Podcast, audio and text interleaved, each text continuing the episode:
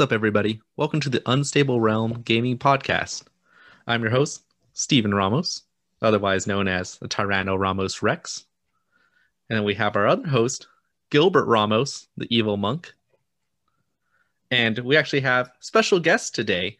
We have some video game developers slash people who have made their own game studio. We have Zeke Perez and Tin Kung. Say hi, everybody. Hello. Hello. Thanks for inviting me to this podcast, guys. Yeah, thanks for having us. super happy that you guys are here. This is going to be really fun. So I'm stoked about this.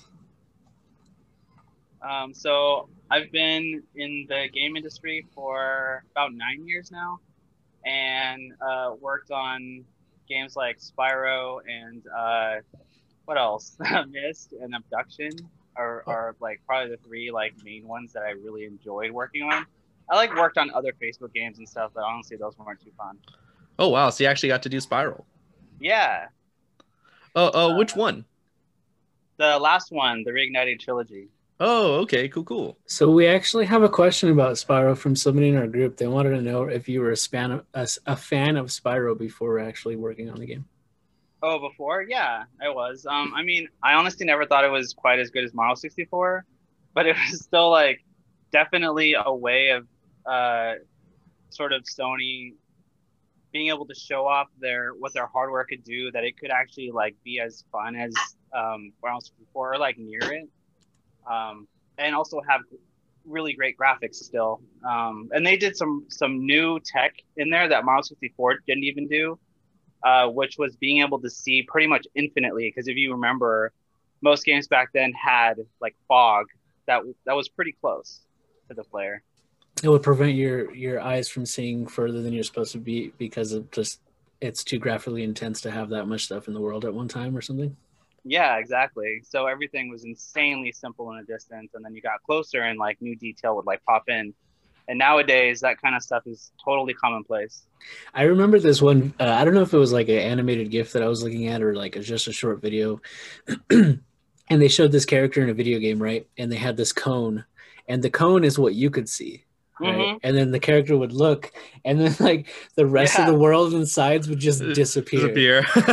Yeah, And then it would come- for um, Horizon Zero Dawn or something. Uh, I feel like I've seen that video before. Um, yeah, that's Yeah, totally just what thought that was happens to like save on resources.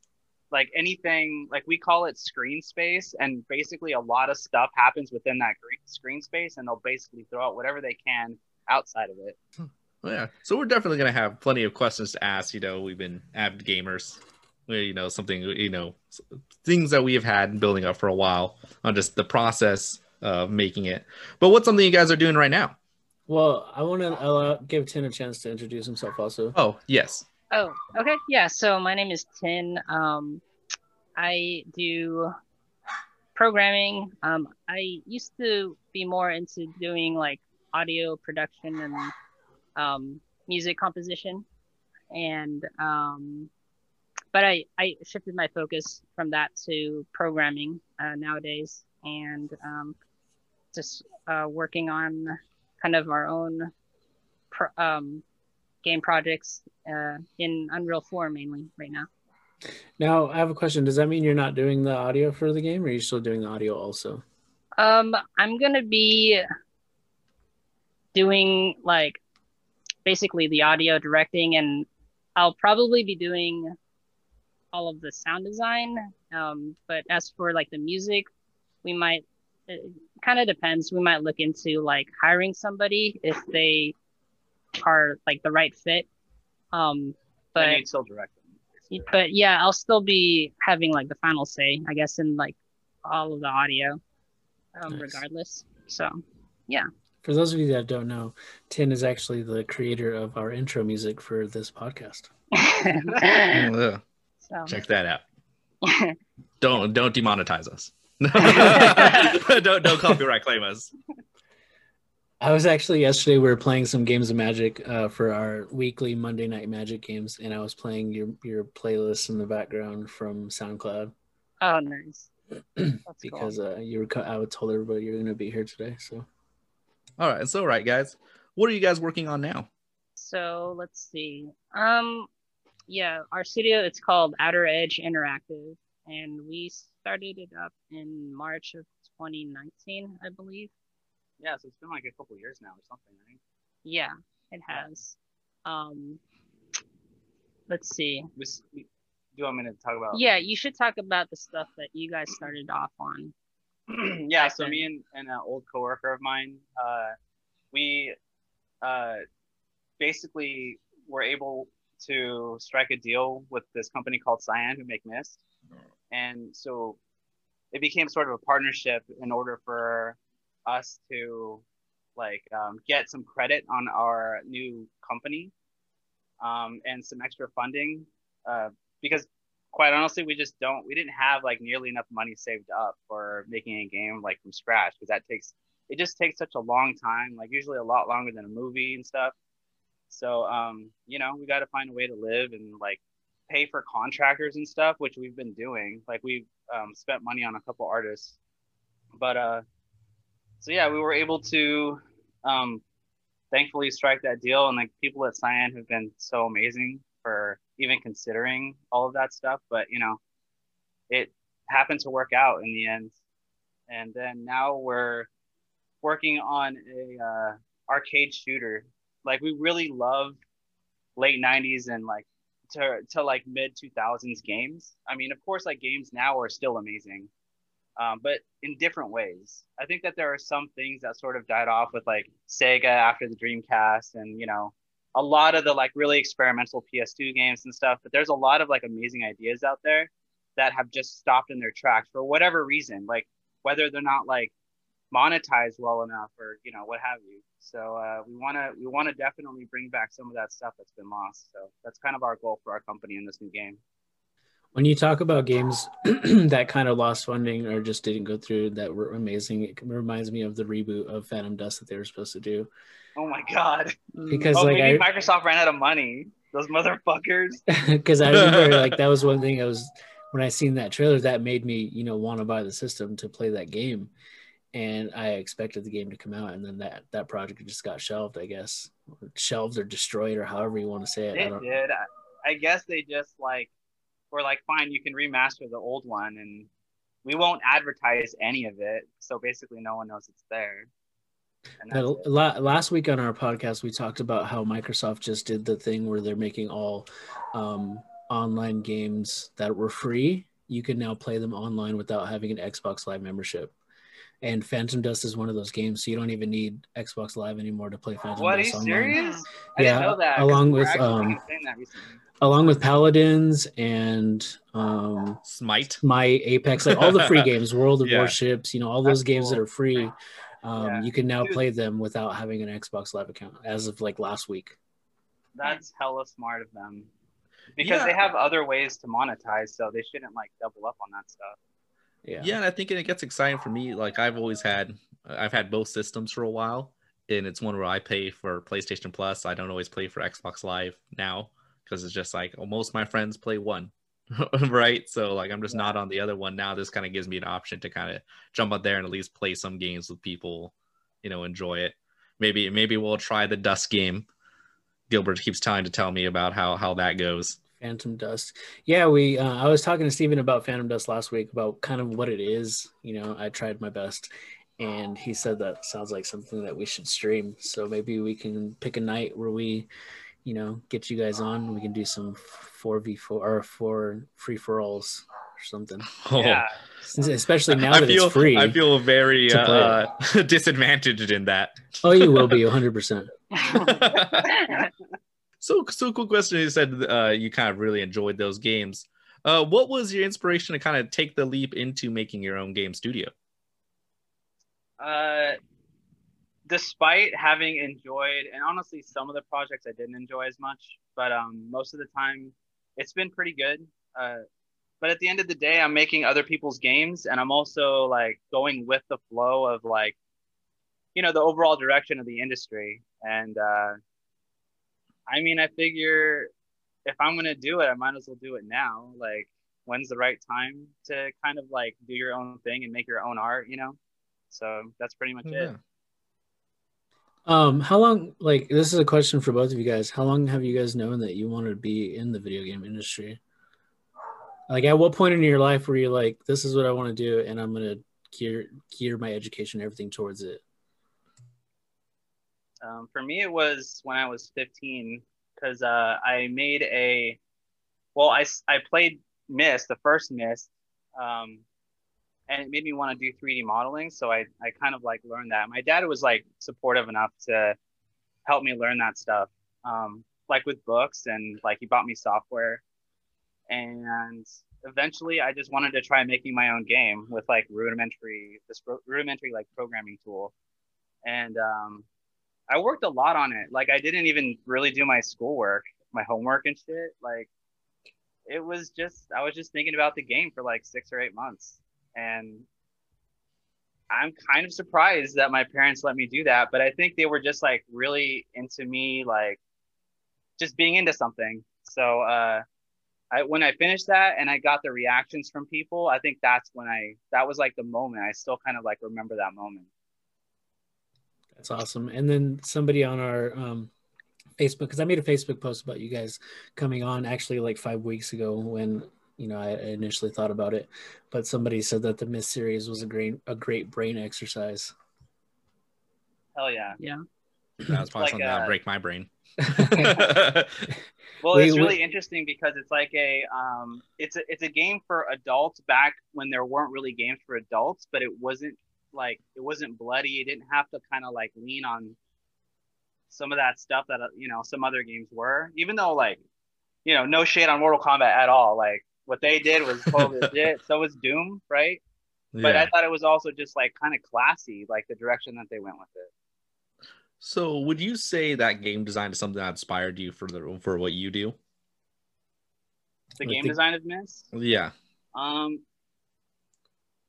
Yeah, I mean, like, well, it, it was more than the game design of it. It was more of like how surreal, like how immersive it was. It, it almost felt like virtual reality when I was a kid, mm-hmm. you know, yeah. just playing with like the screen like a couple inches from my face or whatever. Yeah. so. So Tin, what about you?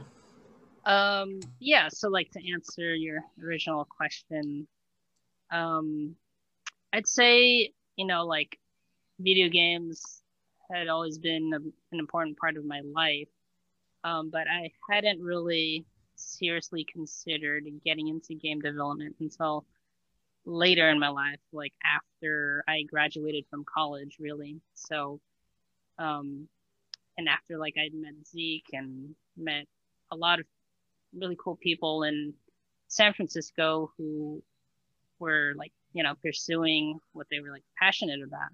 So um, I think after that, it kind of got me to, you know, rethink things before I really, you know, dedicated myself towards a career path um, to pursue something that I cared about and was passionate about, and that was like video games and music. So, yeah.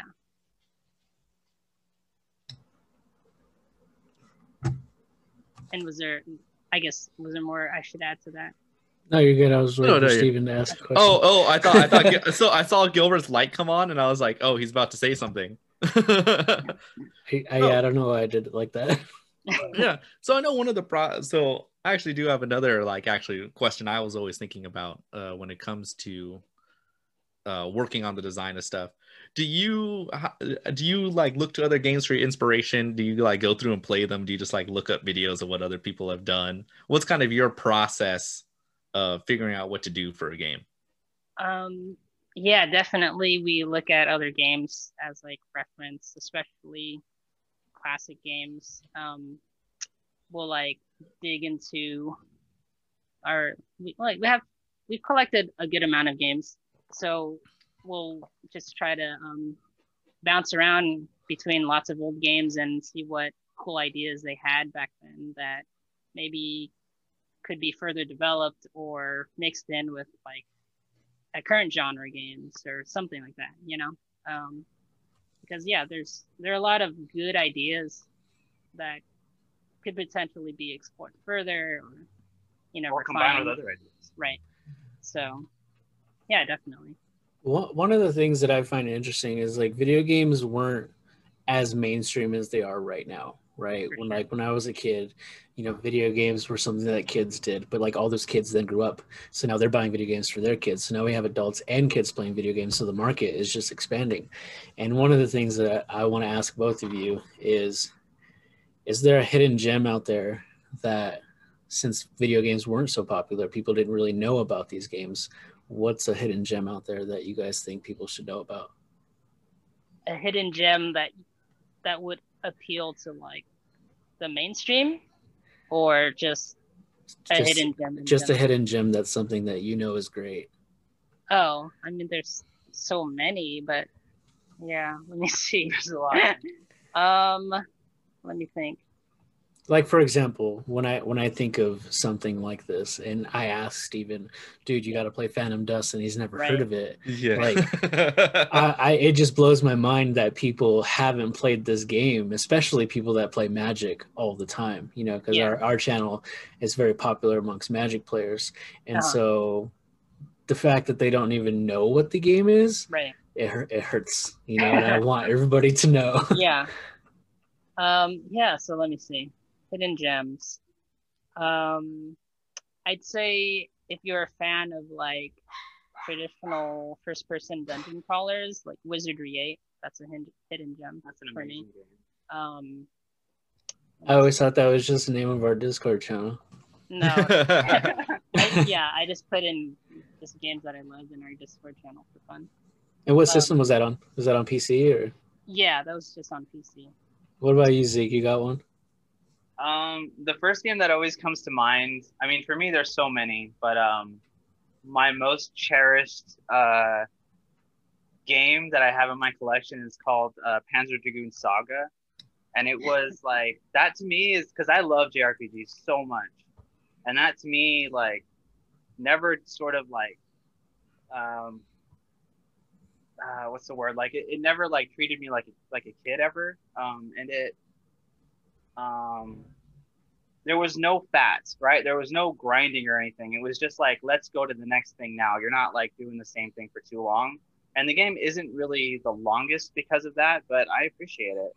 I mean even some of my most favorite games out there like xenogears has grinding in it that i yeah i, I would trade it. Um how long have we known each other? That shit like i guess like Al- almost 20 years. Yeah um probably about I've I've known you for almost 20 years and I've known that was your favorite video game forever and I still have never played it. It's but that's that's just like play. insulting to him. Well, yeah, to be fair, it is hard to actually play because That's what I was thinking too. You know, Yeah. like on the on the level of like trying to play Outbreak, you have to like jump through all kinds of hoops. right. Yeah, exactly. And it's not even an online game, but Saturn emulation is not good. It crashes, it just breaks. Um, and you know, buying the game is like, I got it for two hundred and fifty dollars. I got it late, and now it's worth like a shitload of money. It's like over a thousand, I think. hmm And it's just gonna keep Wow. going. It's and all the old games are just gonna keep going that way. So that's part of why we like collecting games so much. You know, like that way we don't have to pay all that money if we want to play one. I guess. So on that, right, you said this was one that was very near and dear to your heart, kind of something of inspiration. So what would be your like top three games? Uh, I'd have to go with genre. I, I probably Okay. do like one. So what is your favorite genre of games then? What do you would point Uh, to? oh, I don't have one. Oh, okay, so it's kind of like eclectic. You go all across. Pretty much. I mean, It's definitely even sports it's definitely games, fighting games. Come on. I love fighting games. Um, I could That- try to pick out a couple of like my favorites from different genres. Yeah. yeah, it would be hard to just ha- have a flat like top three. Yeah, Tin, just give us just like you know, fire off like few. ten, like five or ten amazing games real quick. Um, like there's like Astal. That's like a great co-op platformer Stall is dope. for Hey, how do you spell that? I've never even heard of that. yeah, yeah. I was like, I don't know this. A- A-S-T-A-L. it's really cool because it's it's one of the only games that's sort of like this other NES game called Silkworm, where one person is on the ground and then the other person is flying the entire time, and you both have it's it's it's asym- asymmetrical gameplay, Yeah, asymmetrical co-op. and all the levels are kind of designed around this. It's a beautiful thing. It's a pretty tough game too. Yeah, it's so hard. They even made it harder in America for some reason. I think it was because of the rental market. Oh Wow. right, yeah, you mentioned that before. Yeah. Um, what else? Favorite games? I loved um King's Quest Six as a kid. That was like the first CD-ROM game I owned. I think Really, I still have to do that or even play that. That's great. Um, See, it's funny to hear you guys even between each other not know every like not have done ev- all of them yet. For yeah, sure, and that's so many. that's kind of like we tease each other sometimes, like, oh shit, you haven't played that game or whatever. And right. yeah, I mean, we we've introduced games to each other for sure. Um, Shadow of the Colossus is probably up there. Ooh. definitely. Another one that I still haven't played. Oh my god. That one, I, I'll call you. I on have it. Hey, hey, I, I, know have this the one. game. Oh, okay. Okay, well there you go. Yeah, I have the game. I just still haven't played it. I, I bought it for the PS3 when I did not own a PS3 because my thought was at some point I'm gonna have the capability to play this game. Do you know how many times I've owned Metal Gear Solid 3 and I've still never played the game? Oh Oh. wow, I think I have it right Yeah. now and I, I still haven't played it yet. dude, our friend just gave us a move because we just like moved into this new place Uh, um, in California, and our friend gave us this like um, what is it called? Like a, it's like a big metal poster. I don't know what they call them, but it Uh-huh. was of um, the ending of Metal Gear Solid Three. I was so I was so like Oh, really? I was so surprised that he even because he doesn't even play games. I'm like, how would you know that that's that epic? that's cool. Yeah. I guess um, just to take a break from like asking you questions and drilling you about questions, I want to just segue into, and we're going to go back to asking you questions for sure. But um, I have a bit of news here that I thought was really cool. And I thought Zeke would like to know. It says Titanfall 2 player count is up by 750% on Steam. What? Oh. Wow. How? Why? It, they don't really know. They just think that people have like a thirst to play more Titanfall. And so we finally Oh my God. realized that it's like good. yeah so like that that can mean like good things for you know Yeah. titanfall's future Oh my gosh. yeah. I, I wonder if it has anything to do with like the Apex popularity, right? Is it just like people hear hear enough that it's somehow related to Titanfall 2 that people just go like, oh, we got to try it out. so one of the things i'm reading is that an extremely generous sale price coupled with apex legends teasers has pushed the fps into the limelight Hmm. See, Oh, Nice. okay. I, I had Yeah. a very interesting experience with Titanfall 2 in Oh, yeah. that one of one of my friends uh, I game with a lot was on a competitive team for Titanfall 2. And Uh-huh. so he was always one trying to get more people to play with him. Right. And so so I was finally one summer, I was just like, you know what? Let's do it. So he had I had to sit there and go through like actual training through like the practice mode of learning how to like oh how do you do like the skating or how do you do like the bouncing around and like get to full speed right away how do you like time that and it was horrifying playing online with him because he would in, uh, of course invite people from his team and they would be like oh yeah we're gonna play.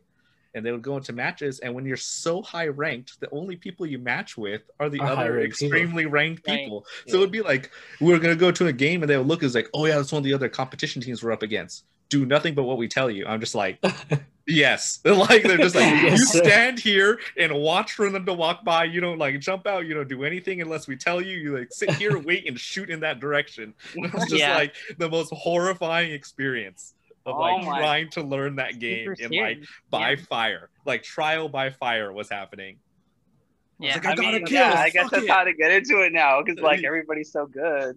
yeah Just got to go That's in and get your butt kicked for a while. Yeah. Like I said, it wasn't even like I didn't get to start like normally you kind of get to see that in first a lot of the FPSs. Right, a lot of a lot of shooting games that really need a community. After a while it kind of fades out. People go to the next big thing. I remember having that experience with Gears of War, actually, because I didn't have an Xbox until like the year after Gears had released. So by the time I played, it was whoever was left and still really playing it. This one, like I said, far more extreme than any of those because I was like a year late into Titanfall, instantly into high ranked things. Like it was just, the No, thing about that oh go ahead I was like, though cool, right? I got to see all the coolest things you can do happen. Horrifying when I couldn't do it yet. The the interesting thing about that too is like when when those game lobbies become ghost towns, the only people left are like the hardcore people. You know, the people who are Right, really good at the game. Yeah. Yeah, I'm one of my one of my well maybe my favorite shooter ever is Titanfall One, but that one's just dead. I I would love to play it again for real, but I just can't. Like even the hardcore people are barely there. Yeah, well, I mean, it's hard when a sequel comes out, you know, because then it really Yeah. kills games. Unless Right. it's like Halo Reach, because that's the perfect Halo game. So they just I know, It's and like- everybody kind of knows that. I feel like I'm, I'm, that I'm one's like, so hella getting played on Xbox. I, I, I really hate to admit it because I love Halo 3. Halo 3 is the game that has like a part in my soul. But like, yeah, Reach Reach is much I have a friend. I have a friend. Uh, he he went by a lot of different names, but the most, the most, the name that I remember him most by is Daddy McStick, and uh, and he's he's a Halo Three ride or die guy. You know, like I'm always like, bro, we're gonna play some Reach, and he's like, well, let me know when you guys play Halo Three, and I'm just like, ah, come on. Like, Yeah. it's hard for me to go back. You know, like Mhm. I, it's like once I once Halo Reach came out and then four and five, like I feel like four and five went a little too far away from like what Halo was, Yeah, and I feel like Halo Reach like got it right. And then mm-hmm. they and like anything before it was like old Halo, and everything after it was like not good Halo. You know what I mean? Hmm. Hey man, I love yeah, playing like around. or I don't think four and five are like necessarily bad games. Well, four, four feels so much like Call of Duty that I feel like it has some kind of identity crisis, and so I would just rather play Call of Duty because I do play that once in a while. But five, I think they did improve some things. I mean, I'll still go back and play that. But I mean, all of them are still good, honestly. It's weird how ga- video game like the video game industry does that because it seemed like around that time everything was turning into Call of Duty, and then now Yeah. everything's turning into these like battle royale games. Like everything's a battle Right. royale now. I And know. it's like when yeah. are, if that's the case, when am I going to get my Halo battle royale so I could actually be good at one? yeah you know i always say like um i miss when because you know you had the call of duty copies right? Like happened for like 10 years yeah. with medal of honor and like everything. And now you're like you said the battle royales. But before call of duty the last one i remember really being like that was final fantasy 7 and that was, was that was tight for me because everybody had to make their own take on it. And you know that's when you got legend of dragoon and like all these other japanese Oh. games came out you know that, that would would never have come out. So I i, don't- miss that shit I don't exactly remember what happened or why in the story, but I remember um, Lost Odyssey making me tear up when I played that. oh my game. god Mm. lost odyssey is one of the greatest that's an insane hidden gem right there Yeah, that's a that, Everybody the story in that. that game is great. Yeah, Yeah. but and thankfully that one's accessible. And if you buy it on Xbox Series X, you get it in 4K and shit. Oh, wow. that's There you awesome. go. I might have to Yeah. go and do that. Yeah, see, my old game I go back to to this day is I still play an old MMO, uh, Guild Wars. So I, I, I- Okay. I, Yeah. See, I, I loved Guild Wars 1. I played Guild Wars 2 for a bit. Uh, I, it is an update and like, it has increased movement and all this stuff. I really miss the charm of the old game being, yeah, uh, the big thing, a difference compared to a lot of MMOs is that you had a very contained uh, uh, skill Right. bar. Only eight, only eight skills, and every area outside of towns was an instance. So it's only you Yeah. the monsters, and it just added like so much. And and you got to have, but if you didn't have a party of people, you can always make a party of like NPCs on your team, right? Oh, you have right. henchmen and heroes. So so I went through I did do a lot of the game with people, but to this day, right, I can still log in and just put on my heroes and go through all the dungeons, go through that stuff. I can make my heroes skill bars change enough to be what strategy am I going for. right. Yeah. And this is actually the week of their um I think it's technically like 11 year anniversary now. But it's their anniversary event. Last year they added new skills to the game. what they- anniversary is it? I think I think this is like I think it's more so a decade. I think we're, we got to be like at 15 or something around there, if not longer, Okay. Yeah. from from the game coming out. Because I know the decade anniversary was a while ago, and that one added like new weapons. Okay. Yeah, that sounds about right.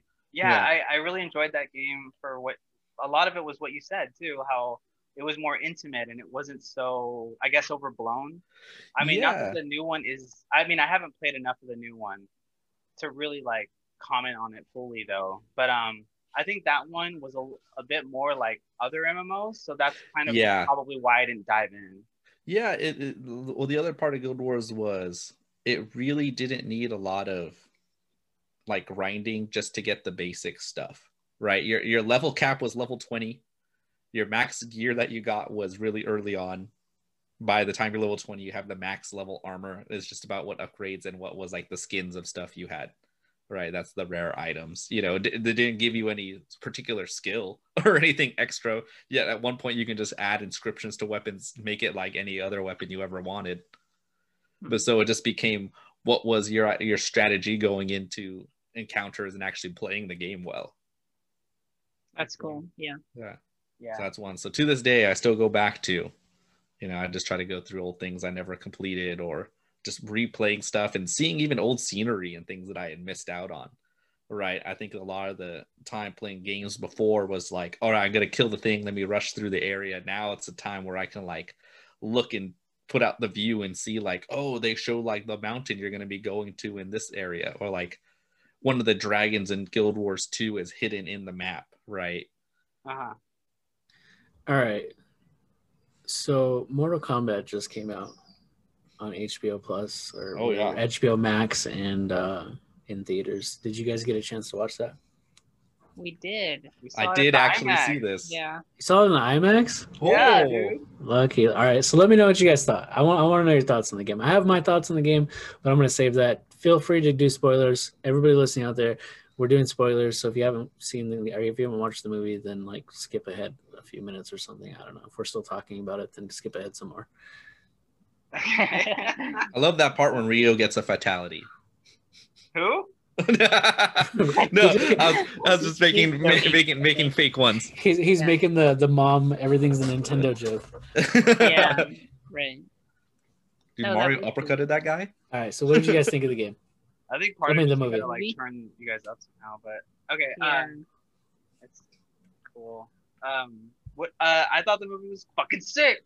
I want to watch it like five more times. Do you guys have HBO Max to watch it No. more than once?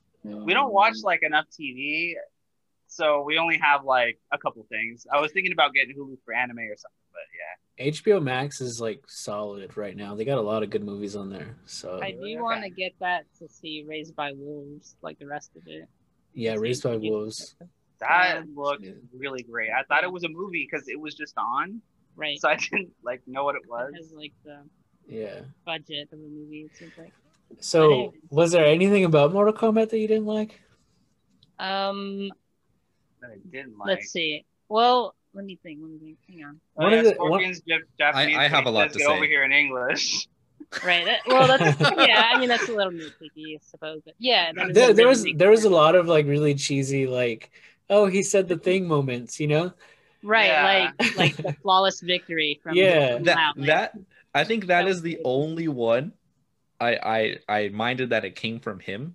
I would have really wanted someone else on the side to see him do that and then just announce it from the side, right? That's what I wanted to see. Oh, Right, I wanted to see someone else be like, "Oh, you know, That's flawless actually- victory." That's Yeah, how it should have been. Yeah, him doing it himself is kind of a jerk move, right? like, right. yeah, it's like That's liking your own post. Um, yeah, that reminds me of the first movie because, uh, well, in the game, it's supposed to be. I'm pretty sure, even in Mortal Kombat One, it's supposed to be Shang Tsung. Sa- Right. Shang, Yeah. yeah. Shang Tsung, who's like saying everything, like fight and and finish him and everything, right? yeah. He even like sits back there in his throne watching. And in the first movie, he's doing that exact thing too, and he says way more quotes like that. yeah. So yeah, I guess in that way, like the new movie is not quite as great as the old one. Hey, I, I just want a sequel to happen and give me the whoopsies. Yeah. That's what I need. I need it from the crowd. Someone to uppercut. You. Yeah. Uppercut them in the spikes above. yeah, yeah. oh, dude, when they were fighting on that bridge, I totally thought they were gonna like. He's gonna Yeah. knock Yeah, him there off. was Yeah, a yeah. big fatality there. I was like, okay, like after he like slammed his head, which is hella tight because that's um Jackson's Yeah. fatality from Mortal Kombat 2. But he should have just like fucking threw him off anyway. yeah, I was was- waiting my- for it. It didn't happen. My my, my number of Mortal Kombat's I did is like weird because I was like on Sega Genesis, so I had the weird Mortal Kombat 2. then I went to mm-hmm. Mortal Kombat 4 on Nintendo 64. and then from there I was finally able to do like Deception and Deadly Alliance, and then like I played Shaolin Monks at my friend's house. Oh, Shaolin Monks was fun. I like yeah, that yeah. That was So- really fun. So Yeah. I generally liked Mortal Kombat. I actually made notes of like weird moments so that I could like come back to and remember things I was gonna complain about. On That's the movie? Yeah, yeah, for the movie. I generally liked it. Like I said, I'm cool with the cheesiness, whatever, right? Even even the stuff with uh, making the new character, I get the reasoning is to make a focus on the Sub-Zero Scorpion story and to have a character to guide the audience through like what is Mortal Kombat. I, I was kind of hoping that he would like become a newer Scorpion. You know what I mean? Like take up the mantle of Scorpion. Like His that's kinda how power is weird. That's what I was hoping. And uh, like if they were gonna do that thing, uh, uh, and then they they made his power kind of weird where he gets that armor and in Tonfa. like the, the Black is- Panther armor. Yeah, well, this is this is moments of annoyance I have. Well, one for the very beginning, um, um, well, for one, you can tell some of the actors are way better at doing the fight scenes than others, right? Um, I think the guy that's Sub Zero is from the Raid, Yes, Yeah. he's the captain. and he's in the raid. amazing, right? Like I Right. love the Raid is like one of my favorite things ever. So Yeah. so Yeah, right. um, so you can tell like hi- him and Scorpion have probably the best fight scenes, right? Oh, that that fight scene is amazing. Oh yeah, it- it's Yeah. probably the best, right? And it was weird for me to see that and then directly get into the the MMA fight. And if you don't know, I, I- I'm a martial artist. I I probably know more about the UFC than anything else in my life, and I have degrees and stuff, right? Like I know more about probably the UFC and MMA than I know about that. And it was funny for me to watch that and be like, they they knew how to film and watch a fight before, and then in the MMA part, I feel like they didn't know how to direct and how to film the like submission game of it, where they're trying to do the rolls and all that. And instead of actually being able to show you like this is what he's doing, it is just like it starts and then like flips to the cut. Now it's flipped over instead of actually showing you the cool stuff they're supposedly doing. Right. It was like that was a weird, weird choices with him. Yeah. Second, when later in the movie he's supposed to be like the MMA fighter, I feel like he doesn't fight like that for the rest of the movie. You're right. Right, yeah, he doesn't use any those same skills, right? Suddenly he has Tonfa and he's just using those, right? Like, Yeah, Right. I- but you would expect him to be more of like a grappler type character. You know what I mean? If or mix it in, MMA do the different stuff. I- I mean, More, there is more like a Johnny Cage type character, I guess. yeah, or like the kind of more kickboxing style or more Yeah. Thai style. Um, he does, he just doesn't do it, right? They don't really have like a real different personality for his fighting style, which I would expect, right? The second thing is for Sonya Blade and her fighting, she's the only one besides one other scene who does weird spins and stuff. Like they will literally like she's the only one who will have like a thing where she spins in the air like six times and then Well, lands. she's a girl, Steven. She's got to do flippy flips. yeah, like out of it, like they don't do that for anyone else, right? Besides like one time, I think maybe like Kung Lao. Yeah, I noticed that. Yeah. I, I was wondering if that was supposed to be some kind of callback to Mortal Kombat 1 or something. Yeah. Well, that was weird. It's like you would think they would have done it for someone else.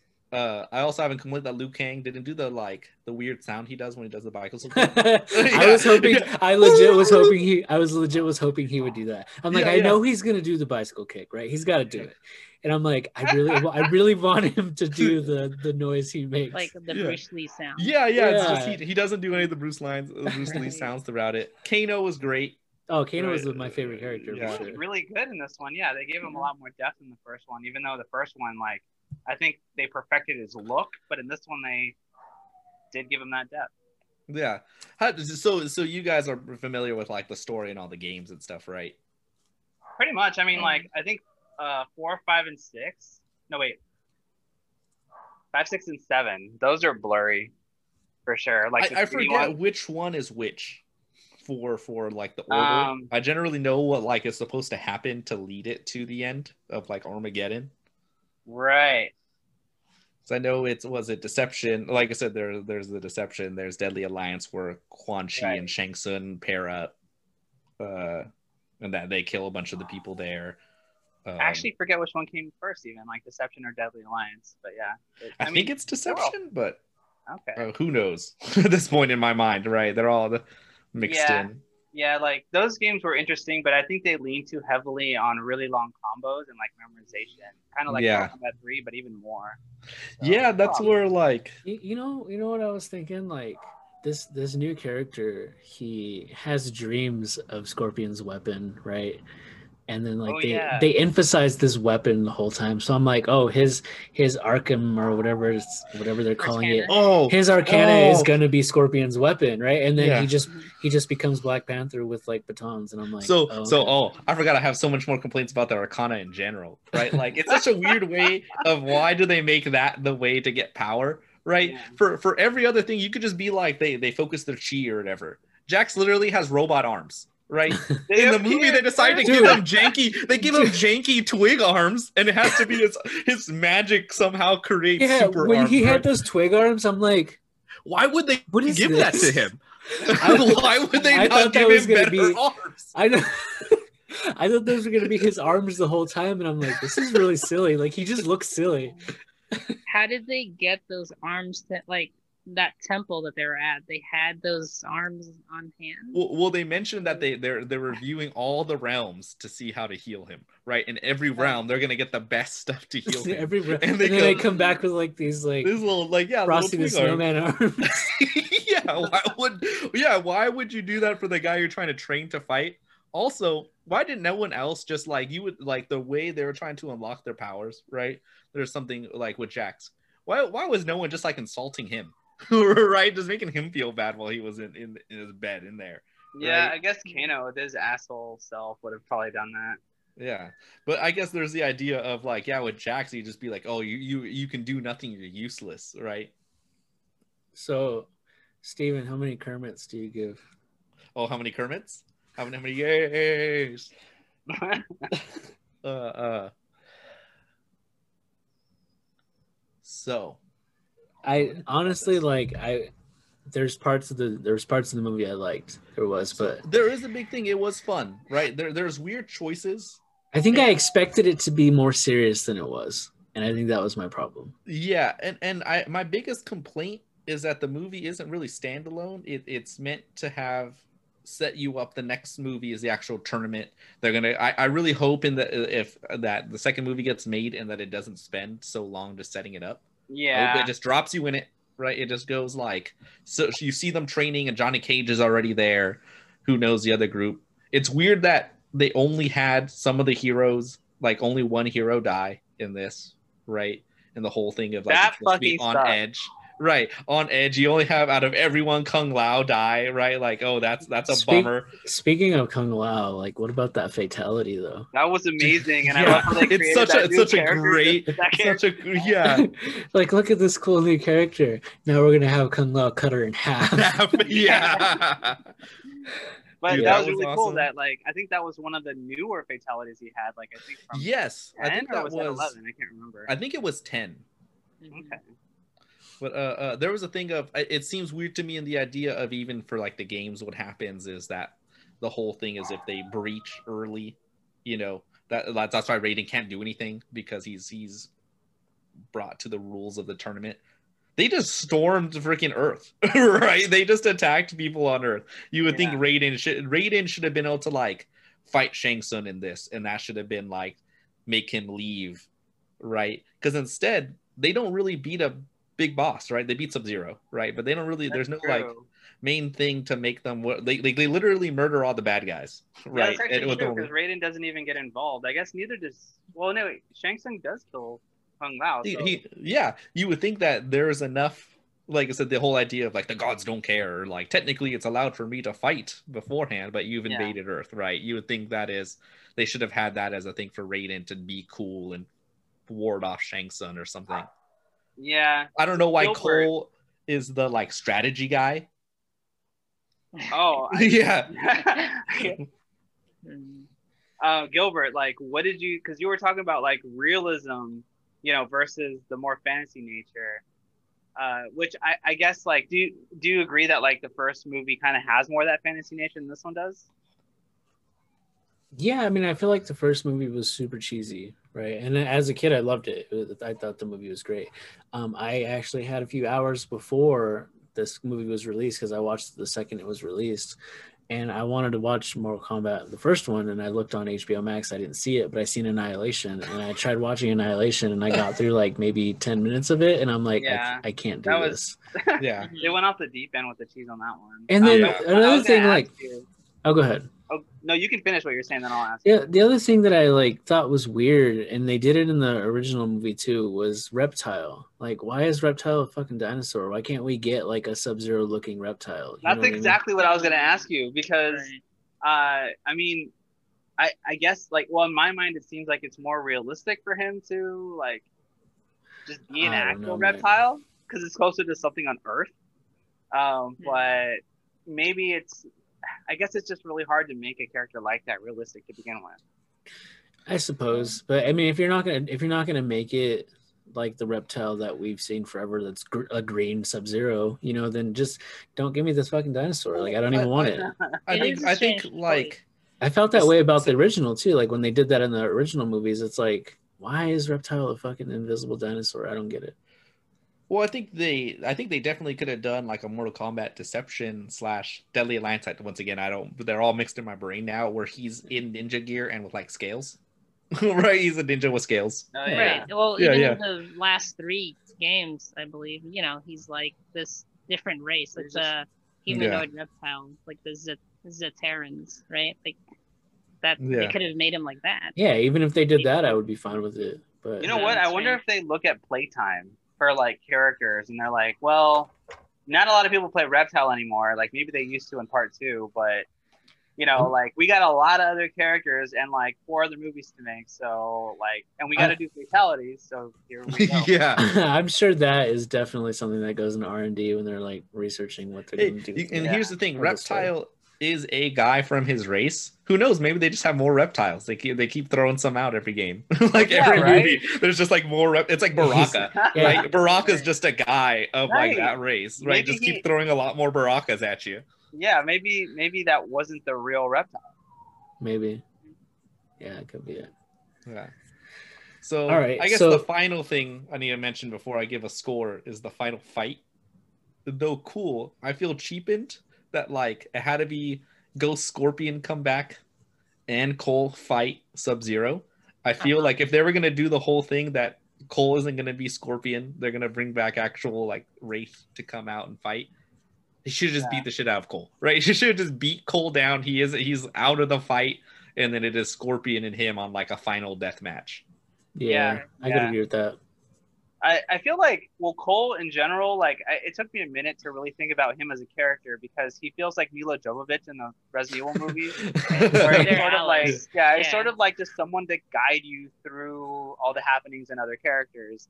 But I actually think it works for Resident for um, Resident Evil for um for Mortal Kombat because I don't think there's really ever really uh, been a main character in Mortal Kombat. As- I guess you could argue Liu Kang in the first Mortal Kombat because he act like the the game Yeah, he actually does win the tournament. but he does for the um, first two. Oh, the first two. Okay. Yeah, So yeah, uh, but besides that, like there's so much more lore and so much more happening in the games now that even in the story, like if you play 11 or I guess even 10, like he's really not in the cutscenes Yeah. much. It's not. It's not about him. yeah. My hope I- is that for the next one they're able to do the ensemble cast. Right? They just go. If Cole is just a character in it. Maybe he dies. Maybe he doesn't. Who knows? or maybe he gets brought into Mortal Kombat 12. I was just I was Oh, just thinking true. that too. Like, is he? He's not going to be brought into Eleven, is he? As like a downloadable don't character. know. or I mean, they're calling this one Ultimate, so who knows if they're gonna add more people? Mm. That's true. Yeah. Maybe as a free download, that would be cool. yeah, that would be hella cool. All right. Hmm. So, do we all want to say scores? Am I going to be the only one? We're saying how many Kermits? How many comments? Yes. How many hand waves? um, I, I'm gonna go. I'm gonna go a, a, a six and a half, an enjoyable six and a half. Okay, out, out of out 10. of 10, I'm guessing. Or out of 20. Out of seven. okay. well, grading Um, on a scale here is Mortal Kombat. I think for Right. me, for me, I'm probably gonna say a five out of nine. I gotta do some fucking math now. Um, let's see. I'll be. Realistically, just do it out of ten. But Yeah. I'm, I'm midway. I'm I'm midway. I could watch it again. I probably won't. Yeah. Okay. I'll probably give it a seven out of ten, or seven Kermits out of ten Kermits. Okay. Uh, for me, as a Mortal Kombat movie, like thinking about, you know, all the fans, like the, the fact that like when you make uh something based off a video game, you're you're having to please fans that aren't even in your, like, in your uh, media, right? Or your what's that? In your medium. yeah. So um, you have them, and then you have like the moviegoers who expect something almost entirely different. And trying to straddle that line is insanely hard. So I mean, I don't think that they could have escaped any cheesiness, and if they had, then it would have been like much more like Mortal Kombat Legacy, or I don't know, like they have to scream out the move sometimes. so like so I mean Yeah. I'm gonna give it I'm gonna give it a 10 out of 10 in terms of a video game movie because and that I give that same score to Silent Hill. Um but uh for like a movie, like if I'm gonna go to the movie and I don't play games, but I but I like, you know, uh what is that, the raid and shit like that, um, I'm gonna give it an eight out of ten. Wow, that's pretty high score. Dude, that fighting I think the only video game movie that I can give a score like that to, yeah. Sonic the Hedgehog, That's a really good movie. because that really movie was surprisingly amazing. Like Yeah. I did not expect that movie to be good. I definitely was gonna watch it, but I went to go see that movie, and I'm like, I need more of Jim Carrey, like right now. Yeah. I thought he did fantastic in that. I thought the humor was great in the movie, but yeah. Hey, Like I said, it's it was. That where- movie was hella baller. I need to watch it again soon. So yes. just uh, since we since we're kind of leaving Mortal Kombat, just a quick little news blurb. Uh, Super Mario Party has an update 1.1.0, Mhm. and it's now introducing uh, online play. So now you can play Super Mario Party online. Oh, interesting. Oh, nice. Okay. Yeah, so that that's kind of making me want to buy a Switch. I'm not gonna lie. Um, Yeah, dude. that, huh? Because a lot of times Wow. we have three players and we need that fourth player. You know. Mhm. So, Okay. so, so as video game developers, people in the field, how do you feel about like Nintendo being on kind of the late train on a lot of this? Do you feel like that's something that you like care you- about when you see it? Like so when it comes that? to online play, when it comes Oh, to I see. yeah, like they they're just behind in all these conveniences, right? That's It almost- never been like Yeah. a high Yeah. priority. it almost seems like they're behind the curve on a lot of the stuff like that, but they're ahead of the curve in a lot of other ways. Yeah, I think they have their priorities. The way that they've shifted them, um, are way more about feeling the fun and making things accessible. And I think that's very smart um, in terms of both their games and their consoles. Um, and that's probably why they're doing so well. But like the other, it's almost like they're doing so well in that regard that the other shortcomings don't even matter to people that much. I mean, I think that if they charge the same for online play as Sony or Microsoft, then yeah, that'd be a huge problem. But if not, then because I think it's like 18 bucks a year. So I'm Oh, that's really like cheap. okay with it. Oh yeah. Yeah, I'm like okay with it. Like it's pretty cool. Honestly, I was like stuck at the airport and I was like playing like online games on my Switch, fighting games and stuff, and I'm like, this is really tight. I don't even need my laptop or whatever. So I think Yeah. it's okay. Definitely I mean, thinking about picking up my third uh, Switch. Maybe, maybe I'll keep it. This Actually, time. keeping that one, yeah. well, one, the only the other game that's making me want to do that is um the Zelda game that came out because it was one of my favorite Zelda games on the DS. Was it Link's Awakening? Was the one that just came out? Link's Awakening that I'll came have to out buy that on the it wasn't like Game Boy. s- super recent, but um, Yeah. I, I really enjoyed that one. I emulated uh, a lot of the the Zelda games not too long ago, maybe a couple years ago, to try to just to beat them all, so I can say that I had. And uh, Uh-huh. yeah, that that one was one of my favorites. I, I'm still at zero for beaten Zelda games. As Mhm. and my other goal, you know, for all the Final Fantasies, I'm currently at two, so I have a lot to work Okay. on. So for yeah, both for both Zeke and Tin, are there any like games out there that you've tried really hard to but never beat? Oh, yes. Well, it's a shitty game, so don't play it. But it's Mega Man X7. it's such a bad game. I was mad the whole time I was playing the last boss. Um, games that I haven't beat that were really hard. Let me think. Um, You're like, no, DDR. No. dude. You got you don't want to play them in DDR. They'll smoke you. I, I believe it. I wasn't very good. um, Really hard game. I, I never play. I never beat Shinobi, the one on PS2. I never beat Ninja Gaiden on the NES, but I haven't Oh. put a lot of time in trying to beat it. But when I did, like, it, it was really hard to kick my ass. I honestly feel Yeah. that game's a little unfair though. yeah. An, a, another shameless plug. The, a game that I've never beat is, Mhm. Phan- is Phantom Dust. Oh my yeah. god! You know what? Same here. So, I was on the I last restarted boss. the campaign on that so many times. It's I've weird. pl- I've I played the final boss for Uh-huh. so many hours trying to beat that final boss, and I just Okay. never could.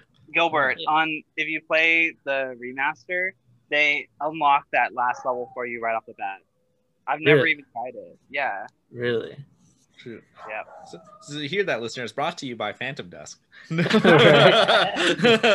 Go go find a petition somewhere to get part two made. Like Yeah, I'm sure there's one somewhere online. yeah. There has to be because it's just a tragedy that we can't have more Phantom Dust. yeah. Yeah. So so even thinking about like how that wasn't able to get completed and everything, for you guys, right? When you when you're working on games, how do you keep yourself on it, right? A lot of the time, especially like writing, doing scripts, doing that stuff, there's a lot of you have to just keep going over and over it. And I feel like that either would get draining or you gotta kind of drink the old Kool-Aid and just get real stuck in that cycle. What's kind of your guys' experience with that? Like, is it draining or not? About how do you kind of keep yourself focused and able to continue to just do the What what keeps you over it? going when working on games becomes tedious? I guess this sounds like yeah I see. Yeah. Go ahead. Um, let's see. I mean, for me, I haven't really been a programmer for super long doing game development, but for me, it's been like just trying to get to the next step. It's like all about baby steps and like implementing a new feature and getting something to work correctly, like looking forward to seeing it feel and look correct, uh, working correctly is um, kind of what drives me to like keep going, I guess. So you mean like when it's like working correctly, like those little wins? Right. Like, yeah, just like checking off another feature that's like, oh, hey, this like works now. And like this feels and looks like it's, you know, fun or, Yeah, that's a really good point. Um, I think I was thinking about that answer too, but I think that I have to kind of agree. Like, it's sort of it is a, like a lot of little tasks, and a lot of times like you can't really see, you know, the forest for the trees. Um, but uh, when those like when, when those little tasks like pay off, it does feel good. It's like a little tiny bit of euphoria that you feel, right? Because like other people on your team test it out for you, and they have ideas and when you get something right and you move on, that's like really good. Um, and honestly, there are these like big things, like when you hit a milestone, like like the first time, like um, you know, me and Tin and our other coworkers were able to like have our game actually playable and it has graphics in it and stuff like that. It becomes it's like you're not looking at, at it for like little parts anymore. You're looking at it as like a as its own entity, like a game, like something that has like its own life. Like it's it's it's something it's hard to describe, I guess, but those moments are what I'm very addicted to. And that's what keeps me going. Even though, yeah, like sometimes like make working on games can be really hard, really draining, and like I mean ah. shit. I'm thinking about work now. Fuck. No, but it's all good. I was like doing something today. I'm Well, like, I just imagine we just gave him some like flashbacks, like trauma happening. He just sees like everything in black and white for a second, going through. Like he has his character step into a wall and phases through, breaks everything. It's like it's like those moments in the Charlie and the Chocolate Factory when Johnny Depp's like, "Papa." He oh my god. Are, are there any games you guys are looking forward to that are coming up? Uh oh, um, Final Fantasy VII Part Two. Hmm. Wait, um, wait, Resident wait, Evil wait. 8. That Final Fantasy that's coming out in like June for the PS5. That's just a PS5 version, right? Yeah, with like some added DLC. Oh, okay. So there is added stuff to it because I'm probably gonna buy that one. Okay. Um, yeah, you should. I mean, it's a great game, and I, I think they're adding like, I know they have higher res textures. I thought they were having some ray tracing too. Oh. Um, did they did they say what what the schedule is going to be like for the release of these games? No, they haven't. They're always really tight-lipped about that stuff. I think, I think they don't even know themselves, honestly. And we we need to find another petition. I just thought about for another sequel that needs to be made, and that's A uh, Dragoon. no, um, Actually, I'd be way down with that. Bloodborne. We need another Bloodborne game. For sure. To be Yeah. fair, though, I feel like that's something they would do, right? It's like on their list of stuff. You think that has to be on the chalkboard somewhere. I, I hope it's on somebody's chalk. I hope it's. I hope there's a studio of people with a bunch of Bloodborne two stuff on their chalkboards.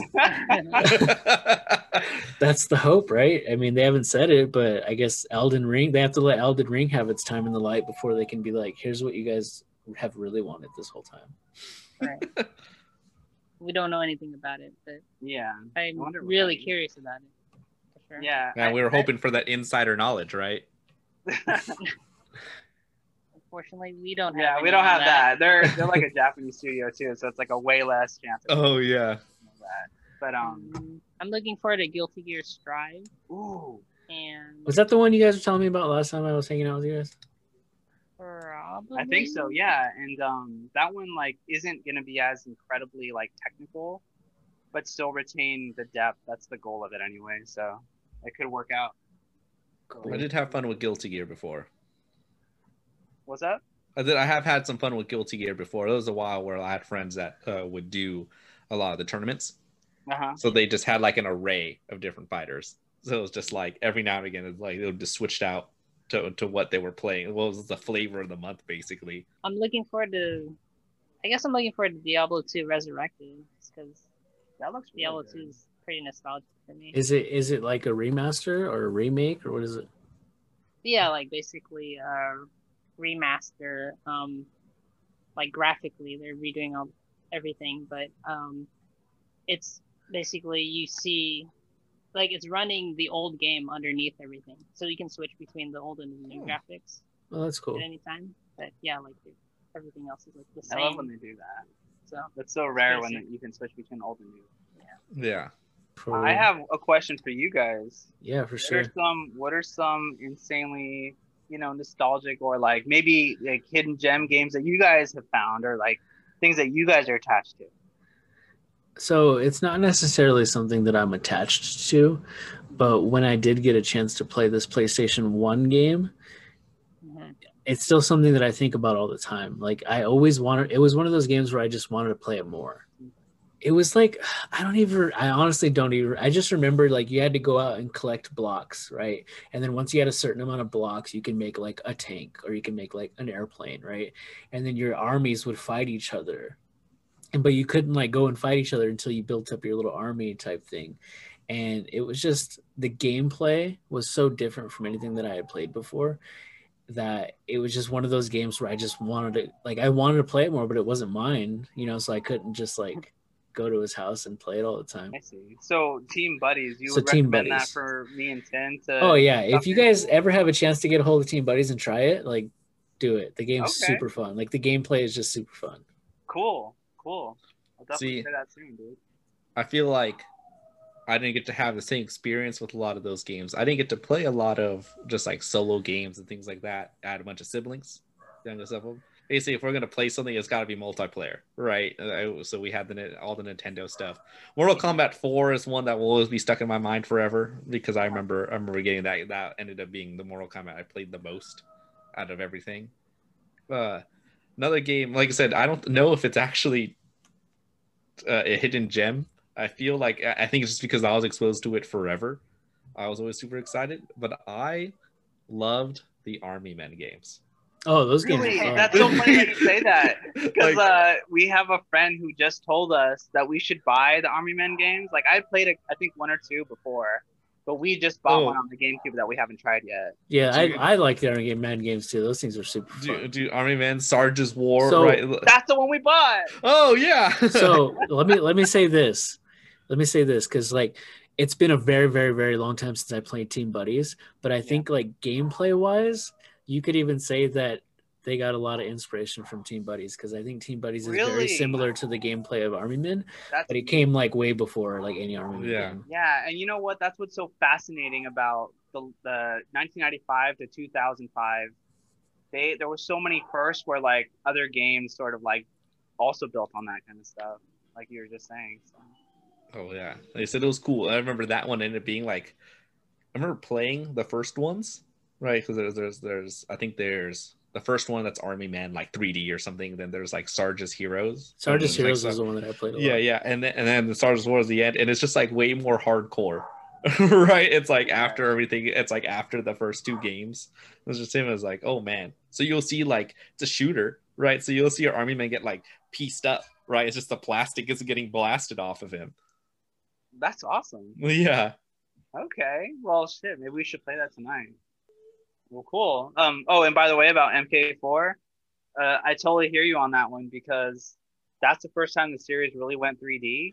Oh and- yeah. but it still feels like the old games and Oh, not yeah. as crazy as Mortal Kombat 3. So I was like, okay, it doesn't feel like the most fresh, but I kind of didn't care because it's Yeah. like exactly what I wanted. Dude. And like the the blood, it finally flies. in your face. yes, and I loved all the codes you can put in. Oh, be yeah, like, yeah, we're yeah. gonna be big head now. We're gonna be like Right. skeletons fighting each other. I would always do the code to unlock the other people. Do yeah, dude, that. I love that trend, the big head trend from the 90s. Yeah, that was hilarious because I'm because the other game, uh, one of my favorites. What I know this one's pretty popular is NFL Blitz, right? Oh yeah.